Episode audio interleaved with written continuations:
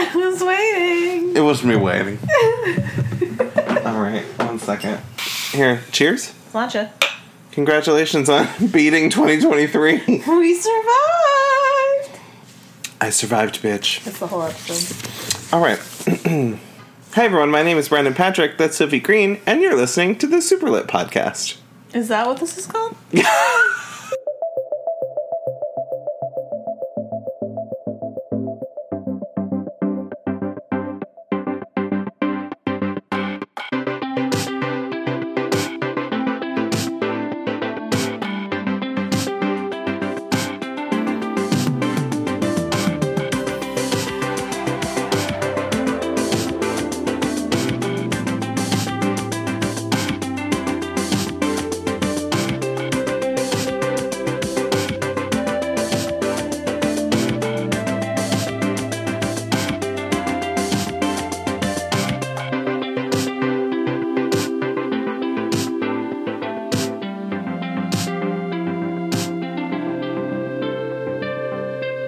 The Superlit Podcast is a bi weekly podcast pertaining to books about the LGBTQIA community, also sometimes media about the queers. It's a little bit of both now. I've been known to watch a gay show from time and again. I've been known to watch things. I've been known to look at a screen.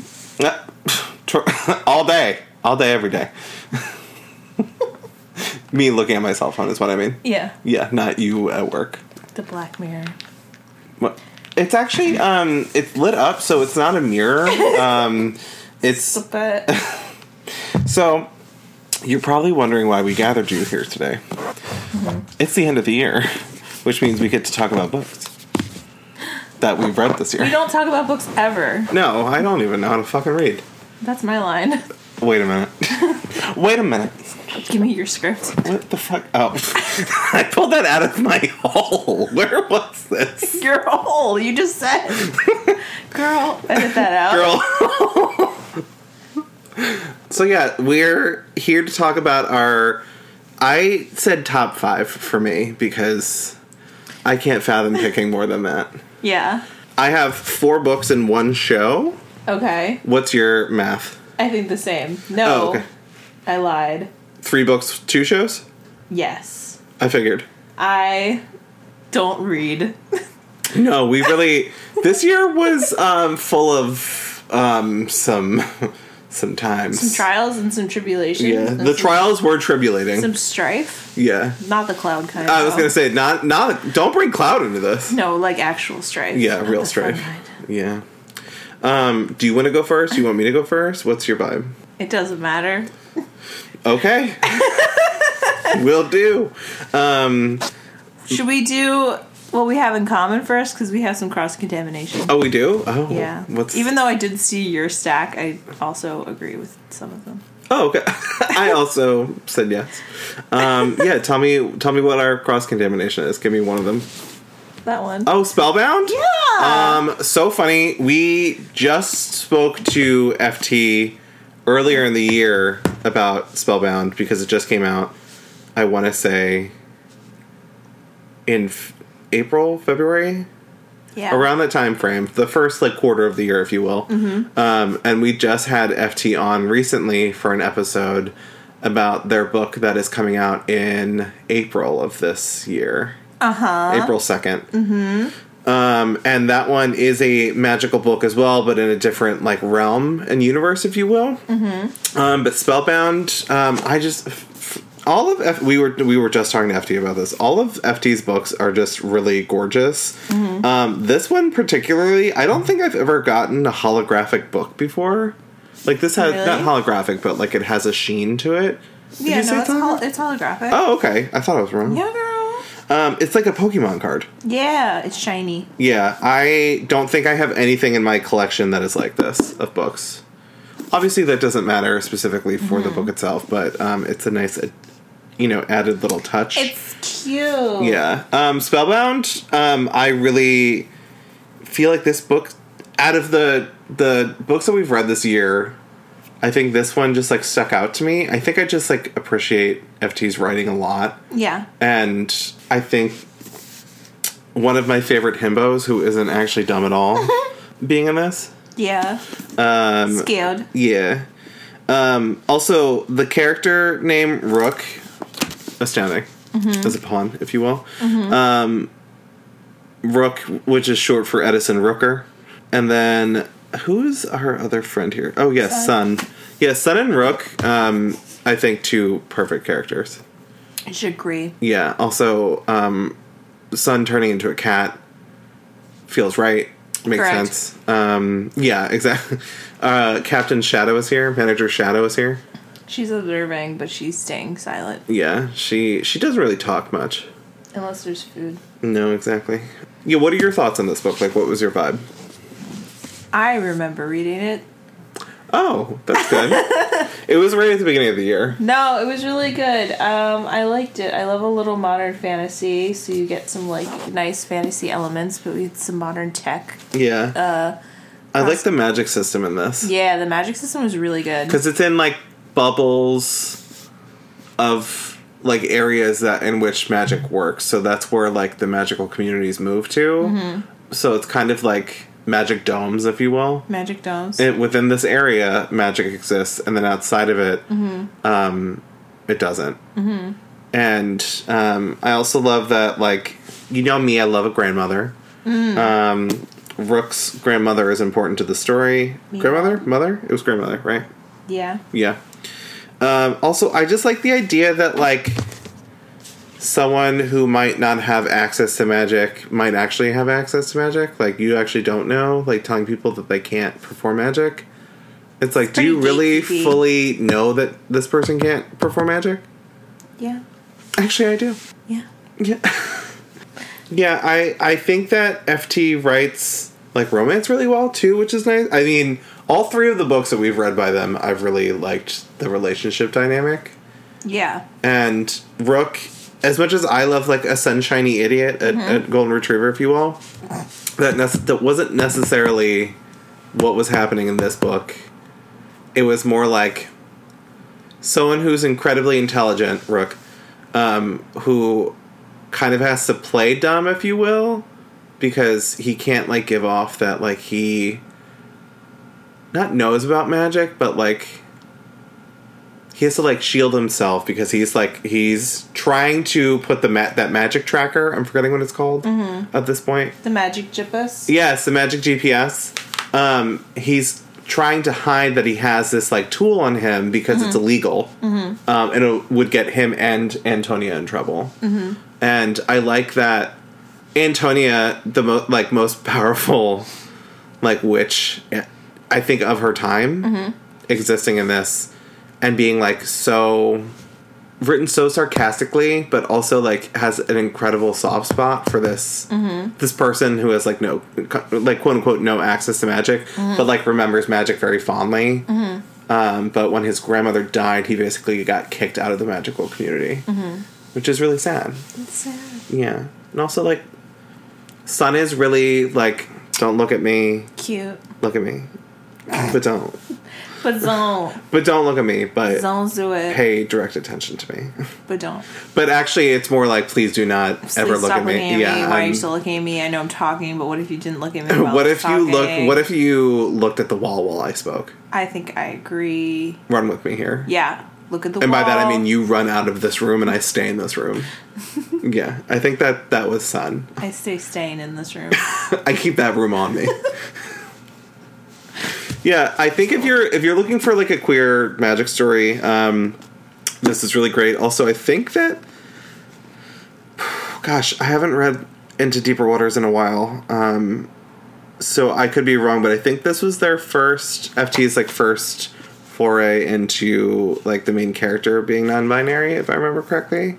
Out of the ones that we've read, the first book, so this is Ever After right. that that had two, if I remember correctly, two six gendered, six gendered, Six gendered six genders. Um, race. Yeah, no, I think you're right. it's two cisgendered dudes, if Yeah. you will. Um, I will. and you know what? I will. Um, two cisgendered dudes, just being guys, you know, Just a couple of not talking about their feelings, trying to romance other NPCs, if you will. Um, and I will. And I will peek the mic as well. Yeah. Yeah. And then, yeah, they were two cisgender dudes, and I feel like, and then this book happened, and Mm-hmm. um, Sun is non binary. Mm-hmm. Gets turned into a cat. Do you need more of an explanation? No, I don't think so. Yeah, no, You turn into a cat, you're non binary. I just meant in terms of like why you should be reading this. oh, sorry. Yeah, but that too. You're a cat. All You're non-binary. You're a furry. Non-binary. Oh no. the entire headphone listeners beware. Yeah, I'm so sorry. Nightmares. Yo, get wrecked. Yeah. What's your? Should I go next then? Since Yeah. you did your first pick and it was overlapping. Is there Yeah. anything else that's overlapping? Yeah, Oh, really? I think. Oh, this one. Oh yeah. Yo. So this is actually one of our most listened to episodes. "Confidence" by Rafael Frumkin. Really? I Mm-hmm. don't remember what I said, but I hope it was smart. Rafael follows us on Twitter now because of our episode. Thanks, Rafael. Yeah. I loved your book. Yeah, so Confidence by Rafael Frumkin. Um I I think I was like voraciously reading this book. Yeah, it was really good. If I could say anything about the books I read this year, the five, the four that I have here, I adore like profusely. Confidence um literally took me by the throat and said, "Okay, Here we go. come with me now." Bye bye. Yeah, y- you don't you don't do anything other than read this book and talk about it. Oh, big yawn. Oh, Big slurp. What's happening? she chirping. She's activated. I think Yeah. I activated the cat. It's because you were you were rubbing her literally was- the opposite direction. petting her You're going against the grain. I was like, go with the fur, not against it.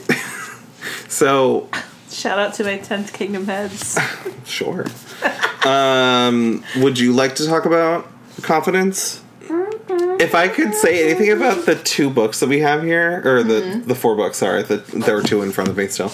Um, the four books that we have all together, I think confidence has the most like fucked up complementary relationship. This, yeah, I really like this because I think as much as we love our little special babies, the, the sweet little teen children that we read about in our precious little YA, which I'm saying that very sarcastically, but I The way you're saying it is like you're holding a knife to YA, going, "Oh, you precious little YA." little fucking babies. But I also do really like the little fucking babies because it's nice to just like read a sweet little like saccharine story sometimes. Yeah. But this was very fun. Yeah. Because all of the characters The adults were clocked in being terrible. Really not good people, but No. they're so fun to watch. Yeah. Like it I guess this is what people who watch Succession feel like is reading this book. No, because honestly, as a person who watched Succession, this is like if Succession was written by I don't. I'm probably wrong. I hope I'm wrong.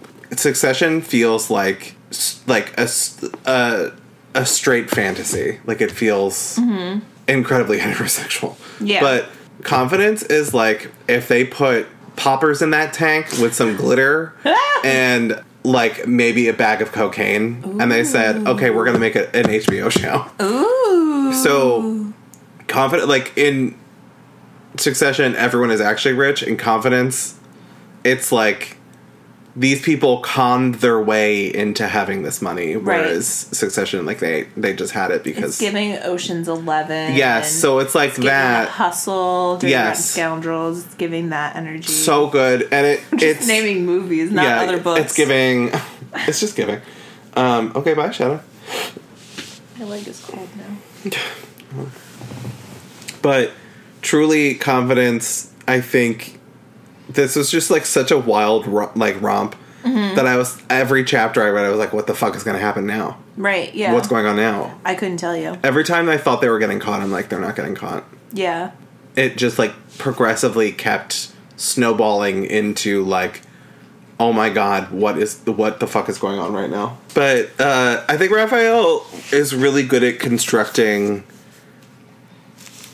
this isn't like a an unknown universe if you will like this it feel it's really grounded in reality this book Yeah. i can see this happening i Yeah. would probably fall for it It's probably happened. I think I liked the um Orson. Oh yeah, the name fucking Orson. First of all, Ezra meeting Orson in like not juvie, but actually kind of juvie. yeah. Um, so romantic. right. And then like it just like snowballing from there. As soon as they like met, I was like, oh, this is gonna be bad, and it just like kept getting progressively worse. And they, this book takes place over the course of like, I think seven years. Oh, good chunk of time. Yeah. Yeah, because they're in juvie, which is like right before the tail end of high school, mm-hmm. and Orson is a year older than Ezra, if I remember correctly. That sounds right. Yeah, because Ezra was still in school, and then Orson they like move in together, mm-hmm. and they're kind of in this like relationship, but like not really. It's giving like Orson is this like DL dude that is just like really giving it to Ezra, mm-hmm. but then we'll be like, so this is my girlfriend. This is my fiance. Yeah, this is this is my wife. We're robbing her Yeah. of her. It's, it's just it. I'm not kidding. All of that basically happened. But also so- like introducing his wife to Ezra being like, This is my wife and also this is my boyfriend and this is my boyfriend's boyfriend. Yeah, exactly. Yeah. It's just like it's really it's really something. Yeah, I think if you're looking for like a thriller in terms of like the the, the I felt like this was off the rails. Dramatic tension, yeah. It was Yeah. really it's gripping. The end, like no joke, the end there's like a death that happens that Oh, I was like Mm-hmm. A uh, climax. Yeah, it it was just like out of nowhere. Um, it get it just kept getting progressively worse. Everyone in the story is terrible. There's like no one to mm-hmm. root for. Mm-hmm. Um, and it's just well, except there's one person to root for that brings it all down. That's fucking crazy. Yeah. Yeah. Yeah, honestly, It's like one of those books where you can't talk about it without giving spoilers because you hit a point where you're like, I can't tell you about that because that's like a good twist, but I also really want to talk about that scene. yeah, no joke. I So I the book and then truly DM us. yeah and also like not for nothing if i were told that any of these books were getting turned into a show if someone said i would be happy but if someone said confidence yeah, i would be like oh shit it's Yeah. on like i i want to watch this Yeah. i would pay for a subscription service to watch this ooh yeah i already paid for hbo oh hubba. yeah hubbo Um, okay, my first thing is Nimona oh yeah yeah yeah because I loved it so much. It's really good. yeah i was that episodes or just a movie It's just a movie, Yeah. which I think was kind of smart because it is just like a single comic or Mm-hmm. it's like a single graphic novel. Outside of like some web comics or like maybe some like extra pages just for like Patreon stuff, I don't think that uh, Noah ever added anything extra to the story yeah as far as I know, and someone correct me if I'm wrong. But it's just really good. I liked it a lot. I love the comic. It's like one of my all-time faves. Also, Yeah. mostly because it's like super short, so I love giving it to people because it's like so easy to read and it's just like very nice and sweet. yeah But I, I really liked the show. I liked the changes they made. I liked what's like a main difference between them Um, so I think like the main difference in I feel like this has to be true, but as again, it's been a minute since I read the comic. You start the they you start the comic and um Ballister has been like exiled from the kingdom like for a long time. He's like a known villain. mm-hmm. And that's like why Nimona seeks him out because he's like supposed to be like the big bad. So there's like a lot of like a lot of mystery and tension between why he has such like a contentious relationship with um Ambrosius. Mm-hmm. Goldenloin. Um Cause you're just like starts off with being like, well, obviously they hate each other because one of them is like the bad guy, one of them is the good guy, and then it's Yeah. like, oh, there's some complications here. They have like a past, and then I think you later find out like what happened. The past is that they like to kiss each other. Well, and then he got framed for murder. Yeah. But that's like how the movie starts, basically. Um, is that like scene as like the catalyst of the whole story. But I really like that. I think it made it like more interesting, dynamic. I think it would have Yeah. probably been too slow, maybe, to build to that for kids because I think it's definitely not aged down because the original comic isn't like mature, but it's definitely like made in a way that's like intentionally geared towards like probably like older kids, teens, Yeah. in addition to like probably older audience that might be more familiar with the comic. Mm-hmm. I loved it, and the animation was really good, and all the voice actors are really good, and it made me cry every time I watched it. Can we talk about the cast? Can you get? Do you still have the cast up on your phone? Yeah. What do you want to talk about? Um, can you just read the cast to me? Okay, so as the titular Nimona, Uh-huh. Chloe Grace Moretz. Amazing. As- Truly um, voice acting. Honestly, as Ballister Boldheart, Riz Ahmed, Mm-hmm. Amazing job. astounding, did a really good job as a little um, sad boy. Yeah. Love a sad boy. Um, as Ambrosius Goldenloin, we have Eugene Lee Yang. Love. Is that their first? Excuse me. Is that their first like foray into voice acting? I think that's like their first big role. If I imagine being a person on the internet, they've done some kind of voice acting for maybe smaller creators at some point, or some Yeah. like kind of smaller projects. I feel like YouTube people are always wind up in something not like a Five Nights at Freddy's, but like the um the ink machine bendy and the ink machine there were so many youtubers who like lended their voice to like little voice clips that you find all around That sounds right. I mean, Yeah. I feel like if you're a specific kind of YouTuber who is located in Los Angeles or California area and Mm-hmm. have like ties to the comedy world there, so like any Yeah. kind of I can't think of the name of like the big comedy club that everyone works at, but like that you just like are all friends with each other, so you all like get each other gigs and you all Yeah. kind of like do improv and bleed into each other and do stuff. So there's a lot of overlap. That makes sense. Yeah. yeah and then can you keep going through the list because I, I feel like there's some big names there, There was some more. Um, as the director, Frances Conroy.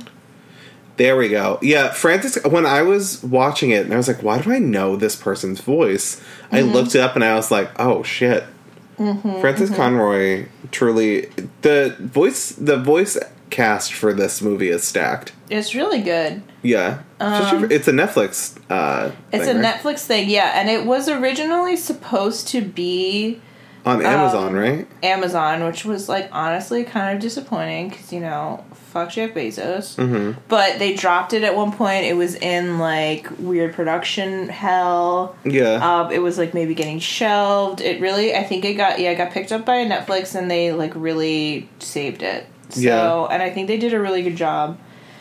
It's it seems to me, and I don't have any personal claims to this, but through like Mm-hmm. social media that I've seen, that ND had like a lot of influence on how the production was run and like Yeah. how the characters were drawn and like all the art directing and also like presumably with the script writing because I think they're credited as like a writer as well as like the creator of the thing and stuff. Mm-hmm. So that's like always like nice when the original creator is like really really involved in a project. It usually turns out really good. Yeah would you like to dip into the next thing since uh, you were doing such a good um leave you know like a little bit of um segue is the word i'm looking for Is a segue? Should I? Yeah, I mean I have another book to talk about, but I mean, we'll let you save that thing for last. How's that sound? let's do that. Yeah. Well, Okay. So, my next book, I don't think you were here for this interview. I was not. No. no. We. That's the night my my car windshield got broken. Oh, shit. And I was downstairs recording this while you, you were calling me. And I was no. Well, no, I didn't call you until afterwards. But yeah. Yeah. The book that I'm talking about right now is called I Will Find You by Sarah Lyu. First of all, talking to Sarah was so nice. Yeah. She was so sweet. Aw. I had I've never had such like an encouraging conversation with someone before, like a like an author before. Yeah. Who like had no knowledge of me previously. Mm-hmm. So like Paul Kacha is always super super sweet and is like always offering advice if I need anything. Mm-hmm. I feel like whenever I tweet something that is sort of funny at Ryan LaSala, Uh-huh. he's like very he's I could send him something stupid and he'll respond. She to it. stays online, yeah. but I feel like I have such a great time with Sarah just in general. Like Mm-hmm. she's such a sweetheart. Um, this book was really interesting because I we were sent this book um, and this is like absolutely a thriller. It's a it's a person who is trying to work out how their like girlfriend of the past year. Mm-hmm. Like she passed away, and she's trying to figure out like what happened, Mm-hmm. and she's going through this experience where um, she is seeing her girlfriend. I'm, I'm forgetting her girlfriend's name. Yeah, Leah Leah Vestiano is the um, is the girlfriend. Leah um, passes away, Okay. And Chase is like having a hard time accepting this, and Chase is like working through the memories to see like what happened. Like sh- am i blamed for this? Like did i have any hand in this? And it's really her dealing with like grief mental health. Um, sarah handles it in a, a really interesting way. And i think that um, chase's character for, for those of you who read pretty little liars but also like any kind of like teen show in terms of like there's an ensemble cast if you will there's always that one person that like kid starts taking like Adderall because and they're already like an overachiever. Mm-hmm. and it's like I'm taking Adderall because I need to be like the top like 1% of my class so I can get into what like it's like that. And it was just like written in such a very interesting way and it's like a kind of a back and forth trying to figure out like what happened that summer um I've been taking I've been like on these like basically speed. I've been on speed for however long, and I'm like losing bits of this, and people are having to explain it to me. Um, it was just written in such like an interesting way, and the idea of like having to be perfect um, at such a young age, like it. I cannot fathom that. I knew that I wasn't going to be going to school like that, so I felt maybe less pressure to be like the valedictorian and like get straight A's and like this is that. But like in this universe, it's very much like we expect you to go to like Ivy Leagues. We expect you to behave like this. We expect you to do this. And Chase's girlfriend, her mom is um like a, a she has like um a, t- a TV show of some sort. It's like a baking show. Um, and they both have like Chase and Leah both have like expectations placed on them. Um, and they Leah's just gets to her like in a bad way. Um, but it's just like kind of one of those. So it's very different than like the other things that we've spoken about, where like we re- read a lot of like romantic YA. Yeah. This is kind of like I'm digging through the grief of like the loss of you know a loved one, possibly like first girlfriend, mm-hmm. first love, if you will. Mm-hmm. Brendan, it's just such a it's so interesting, and I think that Sarah is a really talented author, and and I had just such a nice time talking to her. That's nice. Yeah. I think if you're looking for like a thrilling mystery style book, mm-hmm. um, this would be really good. True. But yes, that was all about "I Will Find You Again" by Sarah Lyu. And um, if you ever get the chance to talk, she's just like such a sweetheart. I cannot express that enough. Maybe when her next book comes out. Yeah. I told her that like I was interested in writing. She's like, "You should write." yeah. Yeah, Just do it. yeah, Just do it. yeah. It was just like nice to talk to her. I love that. Yeah. Part of the nice thing about this podcast is just making new friends. Making new friends. Mm-hmm. What's your next thing? My next my next book um is um Making Love with the Land, which is I almost put that on my list because the the po- so I am not kidding. You know I love to talk about grief. Um, it's it's my favorite thing. Uh, the referral of like grief as a garden. It's like part of my life now oh Yeah. interesting. because it it makes so much fucking sense. I like verbalize it differently than the way that that book does. But like, I'm sorry, I'm cutting you off. I just I'm not kidding. I almost put that in this pile, and I was like, I'm hoping Sophie will. Yeah, Yeah, and I did. and I, did. would again. um, no, it's like the probably actually honestly the best book I read this year.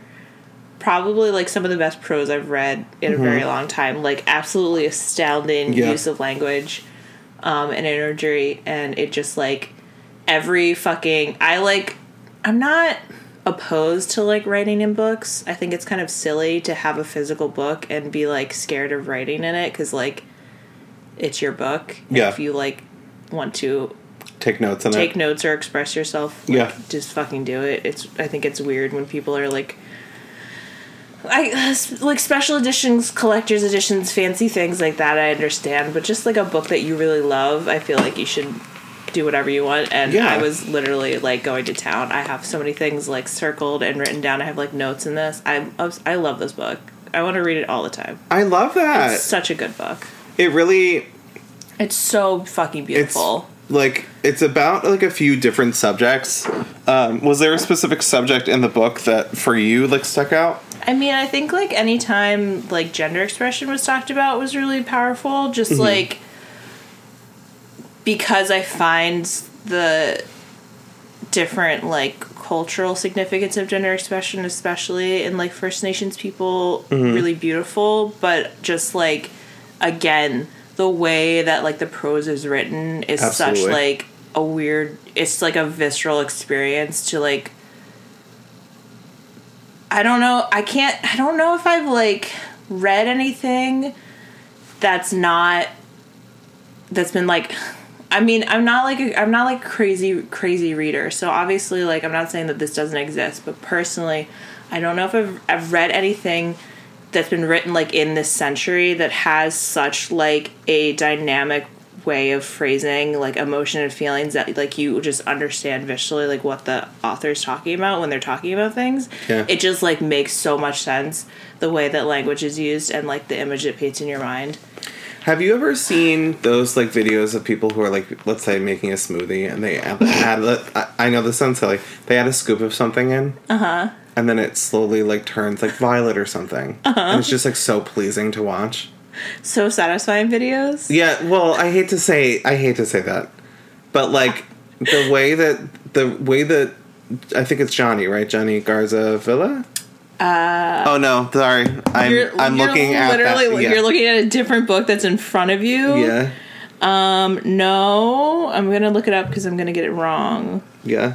The way that they write is just incredibly visual. joshua whitehead Yeah, does that make sense? It's like visual writing.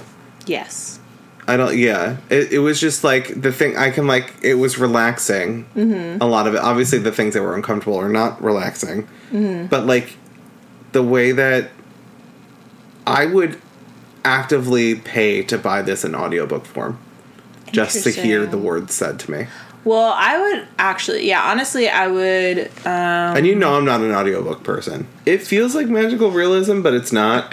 like that's not the right phrase. No, the thing you're saying about the audiobook is good, I think, because there is a pretty significant portion, especially in some of the later stories, because they're kind of just like little, they're like They're short like journal stories. entries almost. Yeah, I mean, it's really just kind of like these beautiful essays that are written about like Joshua's personal experiences. But there's a lot of um, Cree language in the book, which I think I did while I was beginning to read the book look up translations as I was reading to kind of get a full understanding of like what mm-hmm. was being said, but at the same time like the further into the book I got, the less I was like interested in that because I mm-hmm. still could like feel like I felt like I understood what was being said and felt Yeah. like the emotion behind it without literally understanding the words being used. Yeah. But I think it would probably be really nice to listen to that and have it be pronounced correctly, or Yeah. as opposed to whatever I'm saying in my head, which I'm sure is not correct. Yeah. Mm-hmm. I think having Joshua, if I mean, if they wanted to, I'm not saying they have to. Um, it would just be like interesting to hear them do. Oh, specifically? Yeah. Yeah, I would just hope that they would have whoever's doing it, someone who's part of the creation. The right person. Yeah. Yeah, I I had I think that book was difficult to read because as much as like I I'm not I don't want to say that I enjoy like books about like grief, but I think that like the way that people everyone talks about it differently. Um and I the entire book is not about that. I would like to say that. But the pieces that like stuck to me I think for me gave me a way to describe the way that like grief affects people Yeah. um, in a different way. It actually like gave me words to describe it, Yeah. and just like the parts about like family and just like the love that you have for like your relatives is just was just so beautiful. Um, and also like the conversations about you know sexual interactions that a person doesn't want to have. Like it, it just so much of it was written in such a way that was just like very raw, but it was also like I could close my eyes and see it. Mm-hmm. Um, it was written in a, again a very visual way, which I know that doesn't make sense, but like it was like I felt at peace reading it, mm-hmm. even at the in the pieces that were like uncomfortable. Mm-hmm. Like it felt good to read this book. Exactly. Yeah, Beautiful prose. truly fucked up. Astounding. Yeah. I haven't read. I think the year previously we we did we read a book of poems, or like a selection of poetry by Mm-hmm. someone, Yeah. and that was cool because we got actually got to talk to that author, Yeah. um, which was really cool to like hear the poetry being read aloud. Mm-hmm. Obsessed with that. Yeah. Yeah, That's always yeah, it's always interesting to hear poetry performed, but yeah. also I want to be like sitting in a field with like the person who wrote the poetry, and Mm-hmm. I'm just like, like this, and they're just like reading. You know. Sure. Sophie sh- shook their head just so everyone understands. it just sounds so cringy. yeah, I know. Cringe factor huge. Cringe but free. Yeah. I, honestly, a lot of me is cringe but free. I'm cringe. Cringe but free, but we'll think about this later. Oh shit. Yeah. Um, my last book because there's four here, and there's one thing that Sophie and I both agree on that will go last. Can you guess what it possibly could be? Um, the thing we're talking about is Ander and Santi. We're here by Jonny Garza Villa. Also was was also considered putting in that in my little list. I just um, I had such a nice time with these kids. It was stressful So in a stressful. nice way, and and by in a nice way I mean that like we haven't read anything like this before. We've I wrote Indivisible. I think Mm-hmm. is by Daniel Aleman. Oh, the poet we were talking about was Emmanuel Xavier. P.S. Mm-hmm. And then it's Indivisible. Uh, Daniel Aleman Okay. that talks about someone's parents getting deported Mm-hmm. and the kids being left in the states yeah. um, and like the fallout from that Mm-hmm. this deals with um, a young teen getting deported to i believe they wind up in mexico city Mm-hmm. but this book was like very heart wrenching because it's it's very realistic um, Mm-hmm. in terms of like this is a thing that happens to people. But the the like the lightness of the story that was really beautiful was it's uh, under um, their like gender expression is super great. Love that Mm-hmm. and just the conversations about art in this was really fun. Mm-hmm, I feel like we like had a good back and forth about that. Yeah. Um, I always love to ask you like, okay, art is happening and it's painting. How do you feel? Probably Not good. Not good. Yeah. Did you feel okay in this? No, I felt pretty okay. Yeah. Okay. I think like nothing. I can't. Nothing stood out enough that I can still remember being annoyed by it now. Yeah. I feel like there was maybe Probably in the moment there was something. There's like one. There's like I think there's a moment where they kind of do like a really big art piece like in one night, which always sort of drives me insane. Because I mean, as a person who like studied art in school, so y- yes, that is like a normal thing for a person to be like, yeah, I literally stayed up all night and I finished this painting at 9 a.m. and it's still wet and critiques at 11. Mm-hmm. But also. It's like an insane thing to do, and I think it happens a lot more in books and movies and TV shows than it does in real life. yeah. But Because there's certain mediums you have you That's have like- to let them dry to do anything to them. Yeah.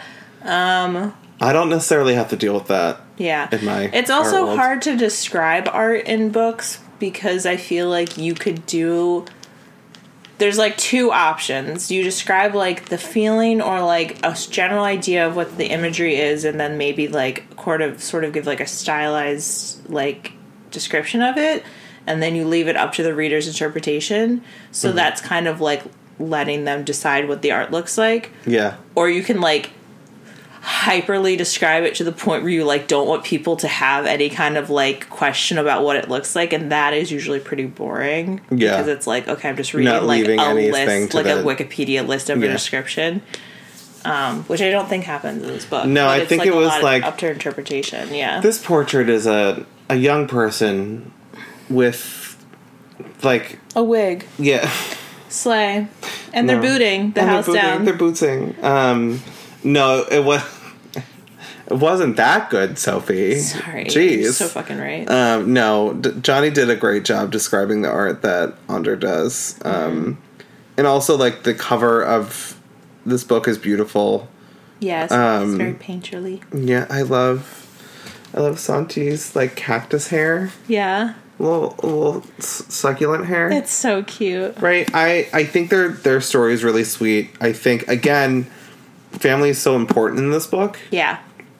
And I I loved the parents in this book. They were like, "Don't fuck around. I love mm-hmm. you so much." it was that. just like, "I will beat your ass because I I love you." Yeah. but not in a, like an abusive way. Yeah. Yeah. if yeah, that yeah. makes sense. No, it does. Yeah, I just I want to go to the restaurant too. Oh yeah, it made me really Yeah. just want to go to every fucking like Mexican plate. I just wanted a giant plate of like homemade fucking food. Yeah. Oh, yeah. Are you a green? Are you green? Are you roja or? Oh, I salsa verde all day, every day. Yeah. But also, I'm not opposed to Christmas. to Christmas? Oh, both. Yeah, red and green together. That's so funny. Is that what? Is that what that's That's what called? it's called. Yeah. Oh my god, that's funny. um, I love that that was like a, a a light point of contention in this book. It's like Mm. Salsa verde. Um, actually, Did I tell the story about the Taco Bell person when we recorded this episode? Probably. no, maybe. one time I went to Taco Bell and I have green hair, and this person was like, You got green hair. Did you do that on purpose? And I was like, Yeah, fucking duh. I mean, I didn't say that. I was like, Haha, yeah, I did it on purpose. um, and they were like, Okay, you're kind of weird. And I was like, Whatever, man, give me my food. And then they were like, Do you want any uh, sauce? And I was like, Yeah, do you have verde sauce still? And they were like, No. And they're like, That got discontinued. And I was like, What? And they're like, You're so weird. And I was like, What the fuck? you got dragged at Taco Bell for having green hair by a wa- teenager, I'm wanting- sure, through Yeah, wanting a window sauce. that is eight feet taller than the car. I think about that person every day, and I don't think they ever thought about me again. But I like verde sauce. I don't know, and Verde I'm probably sauce? saying it in the whitest way possible. But I'm also not going to do a, a bad No, accent. 'cause we won't would be doing that. worse. The only accent I make fun of is British. Uh, yeah, the British accent. the Gemma Collins accent. Speaking of And then I Gemma got there and I oh no! Oh no! Because I was doing the Gemma Collins voice! you spelled champion everywhere, Oh. God! girl. Dumb bitch disease! Is it on the couch? Yeah. Did you spill it in the couch? Yeah. Oh my god. We're gonna have a light interlude while Brendan mops up the fucking. Back to our regular scheduled program. So I was trying to do a Gemma Collins accent and Uh-huh. I dumped a glass of champagne into the couch. Into I, the couch. Should I try to do the Gemma Collins No, voice? I don't think you should. I'm scared. There's nothing that could happen. Okay. now that you've said that.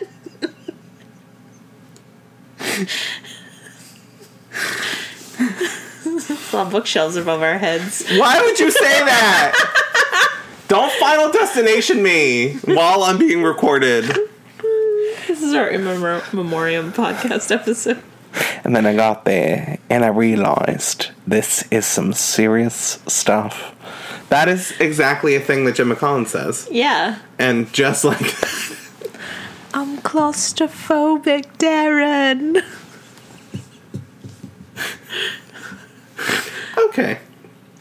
Speaking of British, speaking of British. would you like to uh I don't know, talk about Heartstopper? I would love to talk about Heartstopper you and would. literally nothing else. You're unwell. I'm unwell. Um, nothing occupies my brain anymore except uh, Heartstopper and all of the things about Heartstopper, the way that it is, and Yeah. it is. Yeah. Yep. We already made two full episodes about this show that we watched, Yeah. so I think we should still talk about it. I think there's room for more. I think there's room for more. Um, so Phenomenal, show stopping, uh, another club. Mm-hmm. Yeah, exactly. Um, this is the reason I go to therapy. This show. No, I I love to see uh, mental health not going well on a TV show and going. You know what? I don't think I am in a space that I can say this is bad. Oopsies. Yeah. These children. My Yeah. son. These bitches. There are my me sons. looking at a child and going, "You should be in therapy," and me going, "I should probably be in therapy." Oh. Yeah, and then here we are. We'll be in therapy in season three. Yeah, Um, season three of Heartstopper just finished filming Uh-huh. like last week, so there's been some fun little snippets that are going around the internet uh, about the next season, and I hope they make another one, but I don't know if they will because the sixth volume that's coming out next year is going to be the last volume of the books. Mm-hmm. So and that's not in this se- this. I believe the third season that is coming out is going to be volume five and maybe part of volume four. I don't remember where the volumes stop and with where the story So ends. we um are getting the I think based on the comic um I think the show ended before Charlie said like got the response of like I love you. We like didn't do- send it. Yeah, so I think that is before the beach, which is this the scene that they just filmed. Mm-hmm. Um, in terms of like Nick has his shirt off at the beach because they've already been to the beach. That was like the first day that they filmed, I think. Yeah. Or the first day that people saw them filming anyway, because the internet went wild. Yeah, I think they'll probably have to do another season. I'm hoping that they don't have the Netflix curse and get stuck with three seasons and it's canceled. Heartstopper is doing very well. Yeah, but Netflix is really dumb and they like to cancel shows that are doing well. Yeah, but this one is doing like ac- like actually doing well. Yeah. I would say versus know. like people like this show. yeah. Heartstopper is like the cast. the always cast is on, the top of my keep watching list. Yeah. I don't know why that keeps happening. It's So weird. always there. so weird. So obsessed with me. it's like it's always in my keep watching list. Like I just keep watching I stay watching it. It's like I'm just watching the first two seasons on loop, but I don't do that. That would be weird. it would be weird. Um, No, saw I, you raising your eyebrows. I was responding to the champagne that I just felt on my foot. No, I well, let, let's I'll, I'll tie back into where I was earlier. Yeah. I think the reason that Heartstopper is such a good show is because Alice Oseman is so involved with the production of the show. Yeah, Like literally on set with them while they're filming. yeah, As one of the writers in the writers' room, as one of the like lead creators on the show, yep. Um, and obviously like care a lot about these characters. I think they've said in the past that like Nick and Charlie are like the first characters they ever really wrote Yeah. because they started with um like that storyline and then like Solitaire, which is their first book, is about Tori theoretically, but it's all about the Heartstopper cast as well.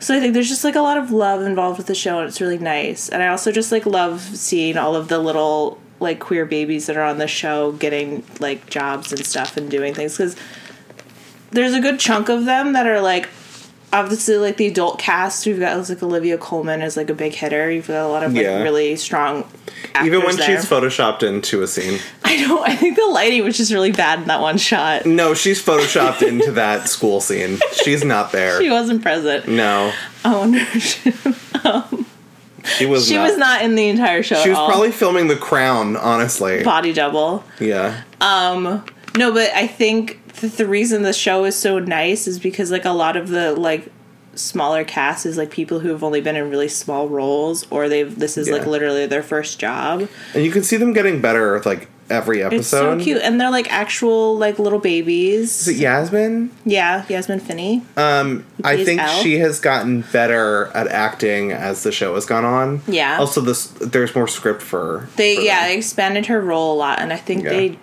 I like that they seem to kind of do that with the side characters, which is a thing you don't get in the comic. Yeah. So the comic is really about Nick and Charlie, and then it start you start to learn more about everyone else as it goes forward. But like a good chunk of it was like establishing Nick and Charlie, and that was kind of I feel like reflected in the first season Yeah. because with the Paris trip that happened in season two, I think I told you this too.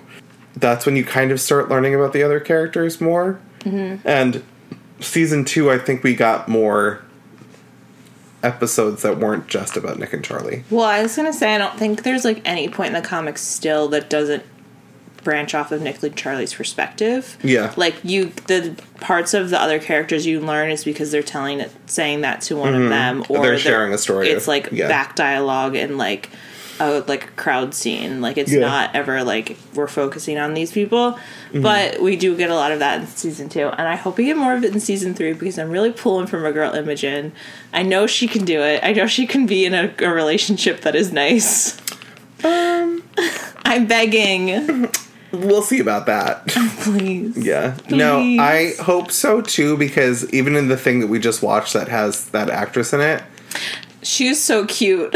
yeah, she's very cute, but that was that's the I hated her in that. She was terrible, but we were supposed to hate her. Yeah, we weren't supposed to like her. She was just a disaster by. yeah, she was. That was great. She was scheming. She was scheming. Yeah, I could literally talk about the show for hours. I know you can. and I probably have, and I will continue to do so. Mm-hmm. But it's just like really nice. I'm surprised Young Royals wasn't on your list. That's why I left it off. Young Royals yeah, is a mess. young. I didn't want to do. I wanted to do too many. I didn't want to do too many shows. Yeah.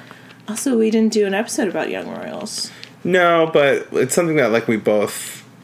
I mean, we can. I mean, season three is coming out in March, and it's the final season. So Yeah. maybe we'll do a mega episode A about all three seasons. Yeah. if you're looking for something that's has similar uh teen queer energy but is a little bit more traumatic a little bit more realistic and also swedish you It's- should watch young royals It's like if HBO. Bon- a, a bonus edition which Yeah. is our top five plus young royals yeah, it's like if HBO wrote Heartstopper. I'm just saying. Um. Yeah no it's very good i hope it gets more seasons but we'll see Heartstopper? Heartstopper. Young I- Royals has been confirmed it's only going to be three seasons. Yeah. I think that it, Heartstopper will probably end with a fourth season. I kind of wanted to have five because I feel like we'll do three, which is like sort of ending with volume five and then maybe maybe four. I don't know. Yeah. I mean, I would love more, but also I don't think it's a show that can sustain too long because No. unless they like lean into the fact that the actors are going to be older and also probably doing more projects, so probably not as easy to schedule them together Yeah. and like maybe do flash forward things, which is a thing Alice has done in the comics. Yeah. That could work, but I don't.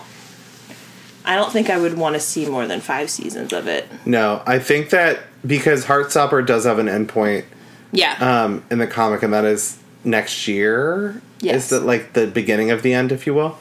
Um, the beginning, of the end. yeah, sorry, girl. I think that it's supposed to end there. Mm-hmm. And I forget which story happens like after. Alice has like a chart online of like where everything falls. Yeah. Um, and I know that something takes place like five months or like a couple years after like the ending of Heartstopper. Mm-hmm. I forget which. Oh, is that Nick Radio Silence Radio Silence takes place. during?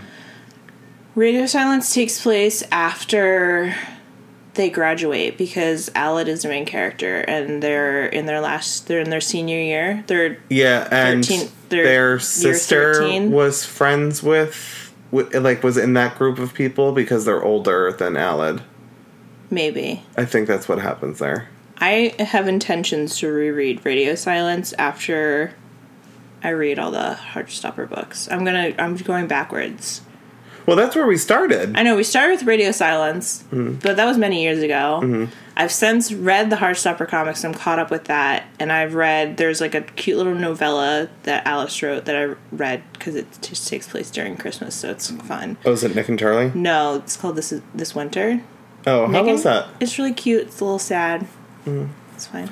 That takes place in between um, book four and five, right? Yes. Because Charlie is away. Yeah, and Nick and Charlie takes place after Heartstopper. That's time jump, so I haven't read that yet. That's the thing I was talking about. Mm-hmm. That is the thing that takes place like a certain amount of time afterwards. But Radio Silence also takes place after that. Yeah. Um, but I've also started reading Solitaire, which takes place before everything happens. Yeah. So I'm getting the full lowdown. Does that ex- does that explain the bedroom cup? The bedroom cup. Yeah. Tori's just really thirsty and likes to be hydrated. She loves diet lemonade. It's her favorite beverage. Oh, is that true? Yeah, Oh, nice. always diet lemonade. Love that. It's weird. Diet lemonade, but it's like British lemonade, so it's actually like lemonade. fizzy. Oh. Fizzy? Correct me if I'm wrong, but in my experience with British people, they call lemonade. Their version of lemonade is basically like Orangina. It's like a fizzy lemon. Orangina is fizzy Yeah, in that bottle. or Spindrift. oh yeah, yeah. Sparkling, Yeah, like a sparkling beverage. yeah. So if you go to the UK and mm-hmm. ask for lemonade, it'll and that's for an orange Fanta. Be probably it. be a yes, but it'll probably be a fizzy drink. Interesting. They don't have like lemonade like we have lemonade. From oranges. Yeah, from oranges, From lemons? from lemons, lemons. I can't. I can't have lemons. Anyway, yeah. That was it. That's it. I don't know. We read a lot. We read a lot of good books this year. Mm-hmm. There's a lot of good queer television. We watched a bunch Yes. of stuff that we haven't talked about. Yeah. I think generally it's kind of looking pretty pretty okay for a lot of queer media. We're we always struggling. There's stuff that got canceled that shouldn't have been canceled. Warrior Nun. Sure, whatever. yeah, I never watched it. Uh, if you want to watch that weird ghost hunting show that's narrated by Kristen Stewart, but she's barely in it, I don't know if I can recommend it, but it was a weird experience. It was not good. I think I was having fun watching it with a group of people because we were kind of all making fun of it as it was happening. Yeah. But I don't know if I would say I enjoyed it. I'm like not a person that loves shows like that, so I think I was incredibly critical of it. But Oh. I also walked in and waited what felt like 45 minutes to hear Kristen Stewart just go, and that was the ghost, or like whatever. Yeah, because she only narrates the very beginning and the very end of the episode. But I did say like, okay, if she's gonna be like the ho- like you need to narrate, baby.